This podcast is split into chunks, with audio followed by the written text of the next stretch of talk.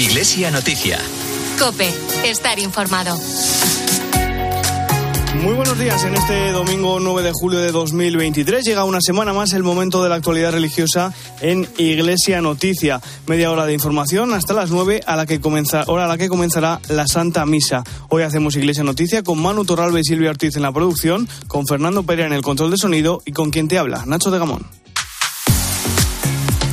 Monseñor José Cobo ya es el arzobispo de Madrid. La Catedral de la Almudena de la capital ha acogido la misa de inicio de su ministerio pastoral. Esta semana se ha celebrado en Burgos la Semana Española de Misionología, con el papel de la mujer en la misión como tema central. En Pamplona, San Fermín sale un año más a la calle en la tradicional procesión desde la iglesia de San Lorenzo. El Ministerio de Defensa otorga la cruz al mérito militar a la religiosa Cristina Fernández Hoyos por su entrega y generosidad en la misión en Malí. El Papa ha instituido la Comisión de los Nuevos Mártires, encargada de preparar un catálogo de los testigos de la fe de los últimos 25 años de cara al jubileo de 2025. Y en la linterna de la Iglesia, el nuevo prefecto del Dicasterio para la Doctrina de la Fe, Monseñor Víctor Manuel Fernández, ha recordado que la teología debe tener contacto con la realidad. Iglesia Noticia. Cope, estar informado. Comenzamos en Madrid, que ya tiene nuevo arzobispo. Ayer comenzó su ministerio pastoral Monseñor José Cobo en una ceremonia celebrada en la Catedral de la Almudena de Madrid. Siguiéndola estuvo Manu Torralba. Buenos días, Manu. Buenos días, Nacho. A las 11 de la mañana llegaba José Cobo a la puerta principal de la Almudena. Junto a él, el nuncio Bernardito Auza y el cardenal Carlos Osoro. Dentro del templo, lleno absoluto entre obispos, más de 60, autoridades políticas como la presidenta de la comunidad, Díaz Ayuso, el alcalde Martínez Almeida y el delegado del gobierno en Madrid, Martín Aguirre, y cientos de fieles que querían ser testigos en primera persona del comienzo del ministerio pastoral de Cobo, que ha insistido en su mensaje social en su primera homilía como arzobispo. Tendremos que cambiar lenguajes, ajustar fórmulas pastorales a este momento, es verdad, no vale lo de siempre. El cambio de época lo reclama para poder anunciar la fascinación del Evangelio a una ciudad y a unos pueblos que siguen sedientas de él. Os invito primero a ahondar en la base y centrarnos en torno a nuestra común condición de bautizados. Nació en Sabiote, Jaén, hace 57 años, pero José Cobocano creció en Madrid, donde ha llevado a cabo su ministerio como sacerdote desde 1994, una archidiócesis que conoce a la perfección y de la que ha sido obispo auxiliar durante cinco años. No vais a encontrar a la Iglesia de Madrid en los vagones de cola. El Evangelio es una potentísima locomotora capaz de ir en vanguardia, aportando trascendencia, valores y una concepción del ser humano que nos ayuda a todos a ser felices. Llego con una misión nueva y con vida recorrida a las espaldas. Y así quiero presentarme hoy ante vosotros y pedir vuestra oración Carlos Osoro, que fue creado cardenal a los dos años de arzobispo en Madrid, ha tenido palabras de agradecimiento a la archidiócesis y ha pedido por el nuevo titular. Cobo comienza hoy esta nueva etapa presidiendo a mediodía una misa en Aoslos, un pequeño pueblo de la Sierra Norte de Madrid de menos de 50 habitantes. En la linterna de la iglesia, el nuevo arzobispo de Madrid, Monseñor José Cobo, hablaba así de los grandes desafíos que presenta una archidiócesis como la de Madrid. Madrid plantea los retos que tiene el mundo actual en general. El sentirnos una iglesia referente que sepa hablar de Dios. Que todo el mundo que nos vea, allí donde haya un signo de iglesia, pueda tener acceso a Dios y pueda recibir a Dios. Y desde ahí tenemos que ir adaptándonos a la sociedad para ver cómo lo hacemos, ¿no? Es un día primero para ilusionarnos. Se comienza una etapa recogiendo lo que otros han sembrado antes y todos juntos, como Iglesia de Madrid, ¿qué querrá el Señor de nosotros, no? ¿Cómo nos ponemos en disposición para que el Señor nos lo diga? En Burgos esta semana se ha celebrado la Semana Española de Misionología, que este año ha cumplido su 75 aniversario. En esta ocasión, el tema que ha abordado ha sido el papel de la mujer en la misión a partir del Concilio Vaticano II. Cope en Burgos, Sergio Corral, buenos días. Buenos días. Evitemos hablar de la mujer y escuchémosla en todos los ámbitos y comisiones. Así concluyó la intervención de Milce Cuda, secretaria de la Pontificia Comisión de América Latina, en la última lección de la 75 Semana Española de Misionología. Es una de las principales reflexiones de esta teóloga argentina con uno de los cargos más importantes desempeñados por la mujer en el Vaticano. El secretario de la Semana Española de Misionología es Carlos Izquierdo Yusta. El número de mujeres en la misión no son las misiones, sino la misión de la Iglesia, esa misión salvífica, esa misión de, anunciar el Evangelio, está muy presente tanto en los países de misión como aquí en, Europa, por decirlo de alguna manera, o en las parroquias. Entonces, era muy importante eh, ese espacio de diálogo, tanto de escuchar a la gente experta como los mismos, eh, por decirlo de alguna manera, protagonistas de la misión. A lo largo de estos días, 120 personas han reflexionado sobre mujer y misión con la presencia de misioneras y mujeres comprometidas con este mundo. Junto a las ponencias de Fuente Compromiso Social, los seminaristas han disfrutado de reflexiones donde la interioridad y la mística han sido sus protagonistas y convierten de nuevo este encuentro en un encuentro de referencia a nivel mundial. Es una semana universal, es una semana pastoral y es una semana, eh, como decíamos, científica o universitaria o académica. Creo que son aspectos muy, muy elogiables y bueno, esa continuidad nos da ese galón. La 75 Semana Española de Misionología ha concluido sus sesiones, pero sigue la exposición histórica hasta el 30 de julio en la sala Beato Valentín Palencia de la Catedral de Burgos. El director nacional de Obras Misionales Pontificias ha reivindicado el papel de la mujer en la misión. En declaraciones a COPE, José María Calderón hace balance de esta Semana Española de Misionología. Ha sido una experiencia preciosa compartir con tantas misioneras y con tantas teólogas su experiencia de misión y la importancia que, el, que el papel de la mujer ha jugado en la evangelización de nuestro mundo, la importancia que, que, tiene la mujer para que Cristo haya sido conocido y amado en tantos lugares del mundo.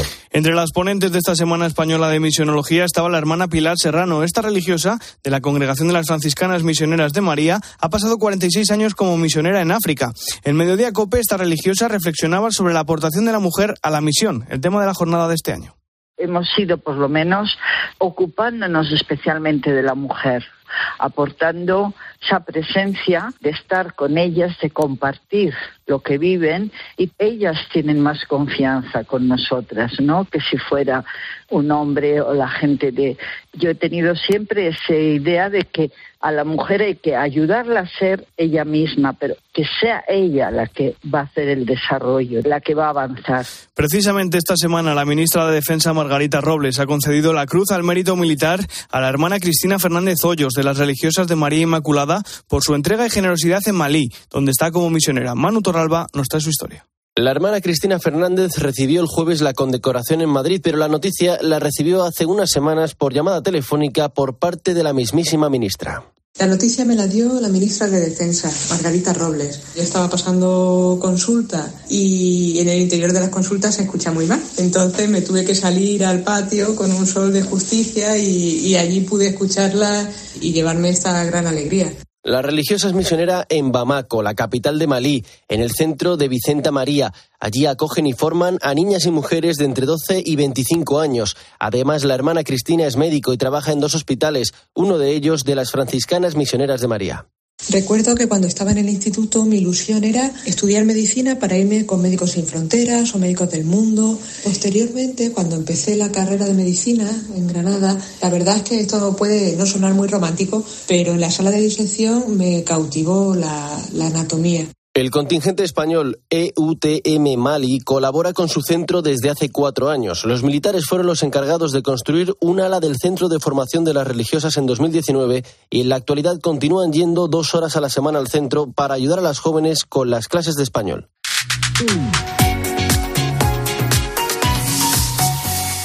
Estos días se están celebrando en Pamplona las fiestas en honor a San Fermín, copatrón de Navarra. El viernes, día grande, la capital Navarra se anudó el pañuelico al cuello para celebrar al santo. Lo ha hecho con la tradicional procesión con la imagen de San Fermín por las calles de Pamplona tras la misa en la iglesia de San Lorenzo. Cope Pamplona, Esther García, buenos días. Buenos días. Miles de pamploneses arroparon a San Fermín en el día grande de las fiestas. El pasado viernes, el santo morenico recorrió las calles de la capital navarra en la procesión y se celebró la Eucaristía en honor al santo. Una misa presidida por el arzobispo de Pamplona, don Francisco Pérez, quien recordaba que la celebración de las fiestas tiene sentido cuando no olvidamos la esencia espiritual que subyace en ella misma. Es una oportunidad para honrar a San Fermín y recordar su vida santa pero también para reflexionar sobre nuestra relación con Dios y cómo podemos vivir nuestra fe de manera auténtica y comprometida en medio de la sociedad en la que estamos insertos. En este día elevemos nuestras plegarias a San Fermín para que interceda por nosotros ante Dios y nos fortalezca en nuestra vida cristiana. Don Francisco además decía que la vida y el legado de San Fermín nos ofrecen valiosas lecciones de fe, valentía y entrega a Dios que merecen nuestra atención y reflexión. San Fermín, patrón de la ciudad, patrón de Pamplona, fue obispo y mártir en el siglo III. Su testimonio de fe es un ejemplo inspirador, dice, para todos nosotros y su martirio nos recuerda la importancia de vivir nuestra fe con coraje y convicción, incluso en tiempos difíciles.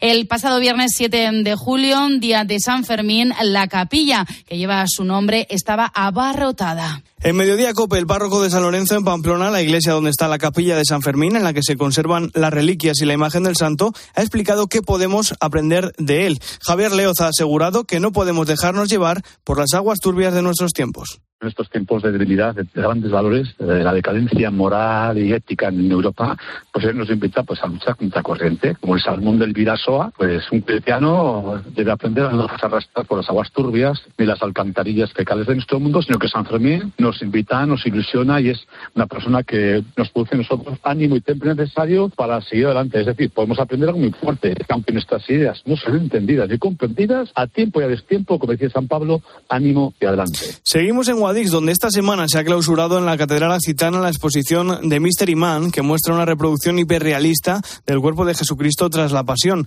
Desde marzo, la, exposición, la exposición ha sido visitada por más de 50.000 personas. Cope Guadix, Antonio Travé, buenos días.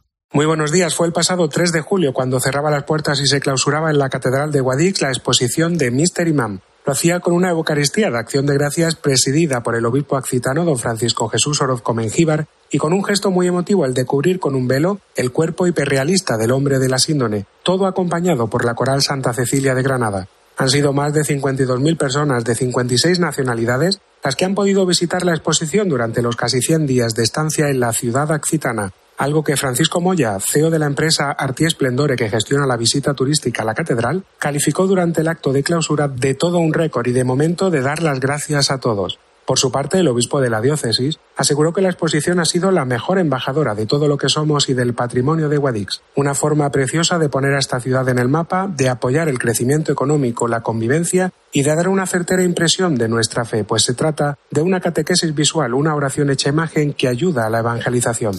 Hoy concluye en el pabellón Amaya Valdemoro de Alcobendas la Asamblea General de la Renovación Carismática Católica en España, una cita que lleva por lema que impide que arda nuestro corazón. El responsable de comunicación de la institución, Calixto Rivero, señala cuáles son las claves de este encuentro un encuentro que reúne a cerca de 3.000 personas y que es uno de los momentos estelares del año para esta corriente de gracia de la Iglesia Católica, junto con Pentecostés. El lema de este año es ¿No ardía nuestro corazón al escuchar su palabra? Con las enseñanzas de Joan Fue, nacido en Taiwán pero que vive en la República Dominicana, nos plantearemos en esta asamblea.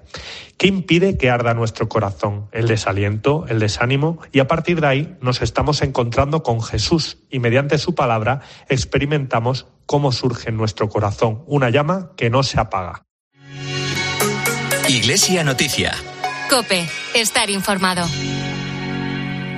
UMAS, mutua especialista en seguros para el sector educativo. Ofrecemos una solución integral para los colegios y guarderías. Daños patrimoniales, responsabilidad civil, accidentes de alumnos. Más de 1.400 centros ya confían en nosotros. Visítanos en umas.es. UMAS, más de 40 años de vocación de servicio. Llega el momento de la actualidad internacional a Iglesia Noticia y comenzamos en Nicaragua, donde esta semana el régimen de Daniel Ortega ha negociado con la Santa Sede la liberación de Monseñor Rolando Álvarez, el obispo perseguido por la dictadura sandinista y que lleva retenido desde agosto del año pasado y en prisión desde marzo, cuando fue condenado en un juicio sumarísimo a 26 años de cárcel por traición a la patria y despojado además de la ciudadanía nicaragüense. Durante unas horas se desconocía el paradero de Monseñor Álvarez e incluso se especuló con su liberación para ser expatriado a Roma. Pero en esa negociación, el prelado se ha negado a abandonar el país porque considera que no ha cometido ningún delito y ha pedido su libertad sin condiciones. El régimen de Ortega ha vuelto a recluirlo en la cárcel La Modelo de Managua en una celda de aislamiento.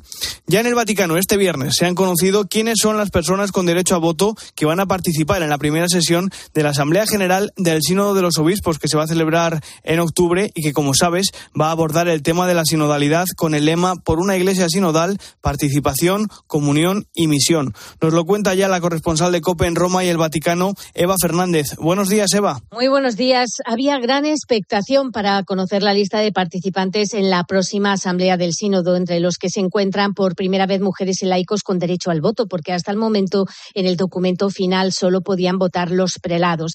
Aunque el listado final de participantes no está cerrado del todo, junto al Papa Francisco son 364 los miembros con derecho a voto, incluidas 54 mujeres. Para el subsecretario general del Sínodo, Luis Martín, la mejor forma de preparar este momento tan importante para la Iglesia es con oración en unos ejercicios espirituales.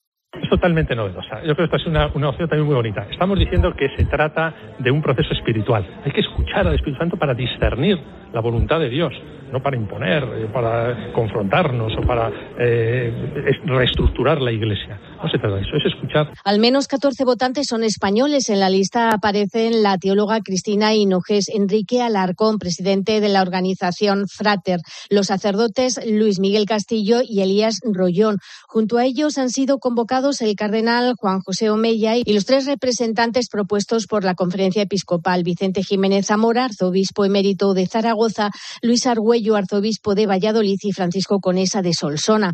Otros tres españoles asistirán como expertos, la religiosa María Luisa Berzosa, el profesor Eloy Bueno y el sacerdote José San José Prisco. Y como invitada especial con voz pero sin voto, Eva Fernández Mateo, presidenta de Acción Católica. El cardenal Mateo Zupi ha dado algunos detalles de la visita que realizó la semana pasada a Moscú como enviado especial del Papa para la paz en Ucrania. El arzobispo de Bolonia y presidente de la Conferencia Episcopal Italiana ha explicado que la prioridad ahora mismo es que los niños ucranianos puedan volver a sus casas. Más detalles, Eva. El presidente de la Conferencia Episcopal Italiana, el cardenal Matteo Chupi, ha expuesto ya al Papa los resultados de su misión humanitaria a Kiev y a Moscú. La prioridad ahora, ha explicado el cardenal, es trabajar por los más desfavorecidos, como los niños, que deben poder regresar a Ucrania. En esta misma línea, el cardenal secretario de Estado, Pietro Parolin, en declaraciones a la RAI, ha reiterado que no podemos resignarnos a la deriva de la guerra y ha confirmado que la Santa Sede está trabajando precisamente para facilitar el regreso de los pequeños.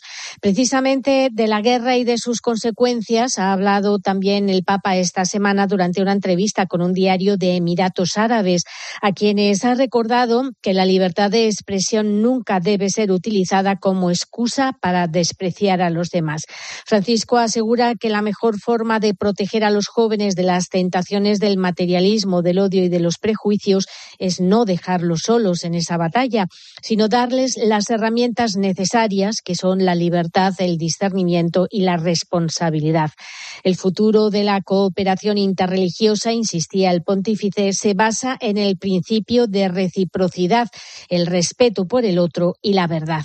El Papa reitera que hoy necesitamos constructores de paz, no fabricantes de armas ni instigadores de conflictos. Necesitamos defensores de la reconciliación, no personas que amenacen con la destrucción. Lo avanzábamos la semana pasada. El Papa ha elegido al hasta ahora arzobispo de La Plata, Monseñor Víctor Manuel Fernández, como nuevo prefecto del Dicasterio para la Doctrina de la Fe. En la linterna de la Iglesia, el prelado argentino de 60 años ha explicado la importancia de que la teología tenga conexión con la realidad. Una teología inmutable que no toma contacto con la realidad. Imposible. Imagínate si estás en medio de una guerra y tienes que hacer un escrito sobre la paz no puede decir cualquier cosa, hay que poner en contacto el pensamiento con lo que está pasando y cómo lo van a recibir los que lo lean en ese contexto de la guerra, cómo, cómo lo van a entender. Es imposible no, no ponerse en contacto para que la teología realmente sea elocuente y significativa en ese contexto, ¿no? Precisamente sobre lo que supone el nombramiento de Monseñor Fernández para la curia romana, llega a Iglesia Noticia el comentario de su colaborador Antonio Pelayo. Buenos días, Antonio. Buenos días. En diez años de pontificado de Jorge Mario Bergoglio no había nombrado hasta ahora a ningún compatriota para un alto cargo en la curia romana o en la administración de la Santa Sede o del Estado de la Ciudad del Vaticano. Nadie podrá, por tanto, acusarle de patriotismo o de nepotismo argentino por haber puesto al frente del dicasterio para la doctrina de la fe a Monseñor Víctor Manuel Fernández, arzobispo de La Plata, conocido por todos como Tuso Fernández y presentado en los medios como su teólogo de confianza o teólogo de cabecera del Papa. El nombramiento no era fácil, puesto que se trataba de sustituir al cardenal mallorquín Luis Francisco Ladaria, que a pesar de su modestia es universalmente reconocido como un teólogo de raza con un historial irreprensible en la docencia y en el ejercicio de su autoridad al frente durante años de una institución histórica y trascendental en la historia de la Iglesia. Monseñor Fernández, de apenas 60 años, llega al antiguo Santo Oficio o Santa Inquisición con un bagaje académico de todo respeto, doctor en teología, decano y rector de la Universidad Católica de Argentina, autor de varias decenas de libros y centenares de artículos sobre materias de su especialidad, miembro y consultor de organismos curiales, un profesional del más alto nivel como diríamos en la jerga profana. Algunos, como era de esperar, le han tachado de progresista y creo que a él no le molestará esta definición que yo considero demasiado simplista. A ciertos niveles de la inteligencia, esa dicotomía entre conservador y progresista resulta inadecuada y banal. Monseñor Fernández llega, en todo caso, como le había pedido en una carta a Francisco, para custodiar la enseñanza que brota de la fe, para dar razón de nuestra esperanza, pero no como enemigos que señalan y condenan, más para promover el saber teológico que para perseguir posibles errores doctrinales. Y así lo demostrará en cuanto tome posesión, ya lo verán. Desde Roma les ha hablado Antonio Pelayo. Gracias, Antonio. Mientras tanto, el Papa Francisco ha instituido una comisión para los nuevos mártires de cara al jubileo de 2025. Es un organismo dependiente del Dicasterio para las Causas de los Santos que se encargará de crear un catálogo con los mártires de los últimos 25 años. Cuéntanos más, Eva. Fieles coptos en Libia asesinados por el Estado Islámico las víctimas de los atentados de Pascua en Sri Lanka en 2019 o incluso las religiosas Luisa Dalorto en Haití y María de Copi en Mozambique, pasando por los sacerdotes Santoro en Turquía y Jamel en Francia.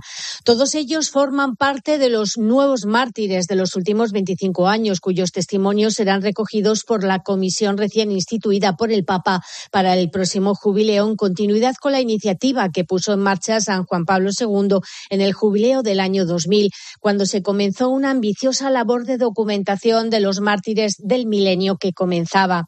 Este nuevo organismo funcionará como un departamento del dicasterio para las causas de los santos y elaborará un catálogo de todos aquellos que han derramado la sangre por confesar a Cristo y dar testimonio de su evangelio.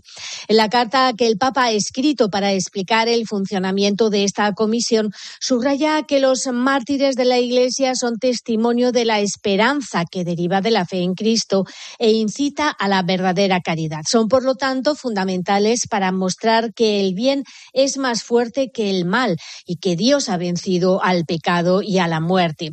Con esta iniciativa no se pretende establecer nuevos criterios para la constatación canónica del martirio, sino continuar la búsqueda iniciada sobre aquellos que a día de hoy siguen siendo asesinados por el simple hecho de ser cristianos. Se trata, por lo tanto, de continuar, explica el pontífice, la investigación histórica para recoger los testimonios de vida hasta el derramamiento de sangre de estos hermanos nuestros para que su memoria sobresalga como un tesoro que custodia la comunidad cristiana. Esta búsqueda no solo involucrará a la Iglesia Católica, sino que se extenderá a todas las confesiones cristianas. Al frente de esta comisión se encuentra el cardenal Marcelo Semeraro, prefecto del dicasterio para las causas de los santos. El presidente es Monseñor Fabio Favene, secretario de este mismo dicasterio, y el vicepresidente es Andrea Ricardi, fundador de la comunidad de San Egidio. El secretario es Monseñor Marco Gnavi, párroco de la Basílica de Santa María en Trastevere y es secretario de la Comisión Nuevos Mártires del Gran Jubileo del 2000. Gracias, Eva. También hemos conocido detalles de la peregrinación que el Papa va a realizar al santuario de Fátima, en Portugal, el próximo 5 de agosto, durante su participación en la JMJ de Lisboa. Ese día, a las 9 de la mañana, Francisco rezará el rosario con jóvenes enfermos y reclusos en la Capilla de las Apariciones, como ha explicado el rector de este santuario mariano, Carlos Cabeciñas, en un vídeo publicado en redes sociales. Queremos también... Queremos también que el Papa encuentre aquí un santuario lleno para recibirlo y para acogerlo. Queremos que el santuario lo pueda acoger con muchos peregrinos. Por eso dejo la invitación a que vengan a Fátima a acoger al Santo Padre y a rezar con él. Más cerca de él, rezando en la capilla de las apariciones, estarán jóvenes enfermos y jóvenes reclusos, pero también nosotros estamos invitados a rezar con él. somos convidados a rezar con él. Y es que queda menos de un mes para que comience la Jornada Mundial de la Juventud que se va a celebrar en Lisboa. Muchos peregrinos ya están preparándose para viajar a la capital portuguesa entre el 31 de julio y el 6 de agosto. Es el caso de Elena y Alejandro. Su historia nos la trae Silvia Ortiz. Elena y Alejandro tienen 24 y 25 años. Son de Málaga y Pamplona. Y esta va a ser su primera JMJ juntos como matrimonio es importante y nos hace mucha ilusión porque, jo, es mi marido, que es el primer año casados, que todavía somos jóvenes y podemos ir, pues es la oportunidad perfecta, además pues para ir con amigos, todo. No sé, al final es la ilusión, ¿no? De, de una primera vivencia juntos. Elena y Alejandro van a ser dos de los más de 300.000 jóvenes que van a estar en Lisboa del 1 al 6 de agosto. De ellos, unos 60.000 serán españoles. Tienen muchas ganas de ser parte de este evento he tenido mucha suerte porque pues he tenido una familia en la que he podido conocer la fe católica y luego a lo largo de mi vida y de las experiencias que he vivido pues he sentido a Dios muy cerca y realmente he podido comprobar que Dios me hace feliz y que pues que merece la pena. No es la primera vez para ninguno de los dos, pero sí será la primera juntos como matrimonio. Elena y Alejandro se conocieron hace ahora siete años, en los Sanfermines de 2016. Se hicieron muy amigos y al año comenzaron a salir nos dijeron que íbamos a estudiar la misma carrera y pensamos, bueno, en septiembre nos veremos. Y efectivamente empezó septiembre, empezó la universidad y allí estaba él y ahí estaba yo. Y ya en lo que es el verano de primero a segundo y nada, y ahí me pidió salir y desde ese momento hasta ahora ya llevamos seis años. Alejandro ha ido a casi todas las JMJs, pero Elena solo a una de ellas, la de Madrid, la de 2011. Y en aquel entonces era muy pequeña ir con una persona que las ha vivido durante muchos años, que además jo, es mi marido, que es el primer año casados, que todavía somos jóvenes y podemos ir, o sea, pues es la oportunidad perfecta, además pues para ir con amigos, y justo este año era en Portugal, que está bastante cerca. Alejandro, por su parte, ya había estado en la de 2016 en Polonia y en la de 2019 en Panamá, de las que recuerda la vigilia del Papa y cómo los jóvenes se juntaban a rezar. Cuenta los días para repetir la experiencia. Va a ser una ocasión muy buena para reavivar nuestra fe, ver que la Iglesia es una gran familia, pero que, todos tienen como cabeza al Papa y siempre con la mirada puesta en, en Dios. O sea que creo que va a ser una ocasión muy buena. Además, antes de la JMJ aprovecharán para conocer Portugal y harán parada en Fátima con su asociación Matata, que cuenta con más de 100 personas, entre ellos el sacerdote que los casó. Iglesia Noticia. Cope, estar informado. La Delegación de Fe y Cultura del Arzobispado de Toledo y la Fundación Nartex han puesto en marcha un proyecto para evangelizar a los miles de turistas que cada día visitan la ciudad imperial. Lo han hecho en una de las iglesias más emblemáticas de la capital castellano-manchega, la de San Ildefonso. Cope Toledo, Laura Sánchez. Hasta el próximo 23 de julio, los turistas que visiten Toledo podrán participar en un proyecto evangelizador sobre el arte sacro en la iglesia de San Ildefonso. Allí les esperan tres voluntarios, dos españoles y un inglés, que serán los encargados de ofrecer de forma gratuita una visita catequética sobre el arte y la historia de este templo cristiano.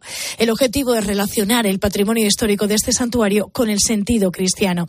Se trata de un proyecto internacional impulsado por la Delegación Diocesana de Fe y Cultura de la Archidiócesis de Toledo junto con Nartes Toledo, una asociación cultural que trata de favorecer una mejor comprensión del patrimonio de la Iglesia. San Ildefonso es una de las iglesias más hermosas de la ciudad, antigua sede de los jesuitas y actual santuario diocesano de los Sagrados Corazones. Es un ejemplo emblemático de la Reforma Católica. Esta experiencia forma parte de un programa internacional que se va a desarrollar durante los meses de julio y agosto en varios edificios eclesiásticos de Europa como la Catedral de Burdeos, San Marcos de Venecia o Münster en Alemania.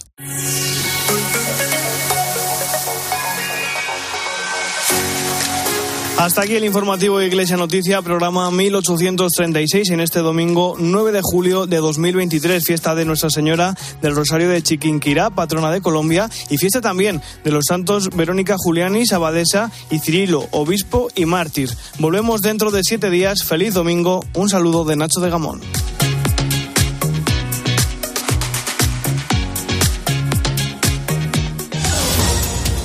Buenos días. Primer fin de semana de la campaña electoral marcado por el cara a cara entre Pedro Sánchez y Alberto Núñez Feijó de mañana lunes. El presidente del gobierno ha despejado su calendario para preparar este debate y por su parte el líder del PP ha reservado este domingo para el acto más grande de la campaña en la Plaza de Toros de Pontevedra. Además, en Logroño, un hombre de 44 años ha sido detenido tras haber confesado que ha matado a su mujer de 34. Lo ha hecho cuando ha sido interceptado por la policía mientras trataba de ahogar a sus tres hijos en el río Ebro. Uno de los niños consiguió escapar y avisar de lo que estaba sucediendo. El arrestado y la víctima son de origen sirio y no constan denuncias previas por malos tratos. En lo que va de año en España, 25 mujeres han sido asesinadas a manos de sus parejas o exparejas y además hay otros dos casos más por confirmar que continúan investigándose. Ahora te quedas con la Santa Misa.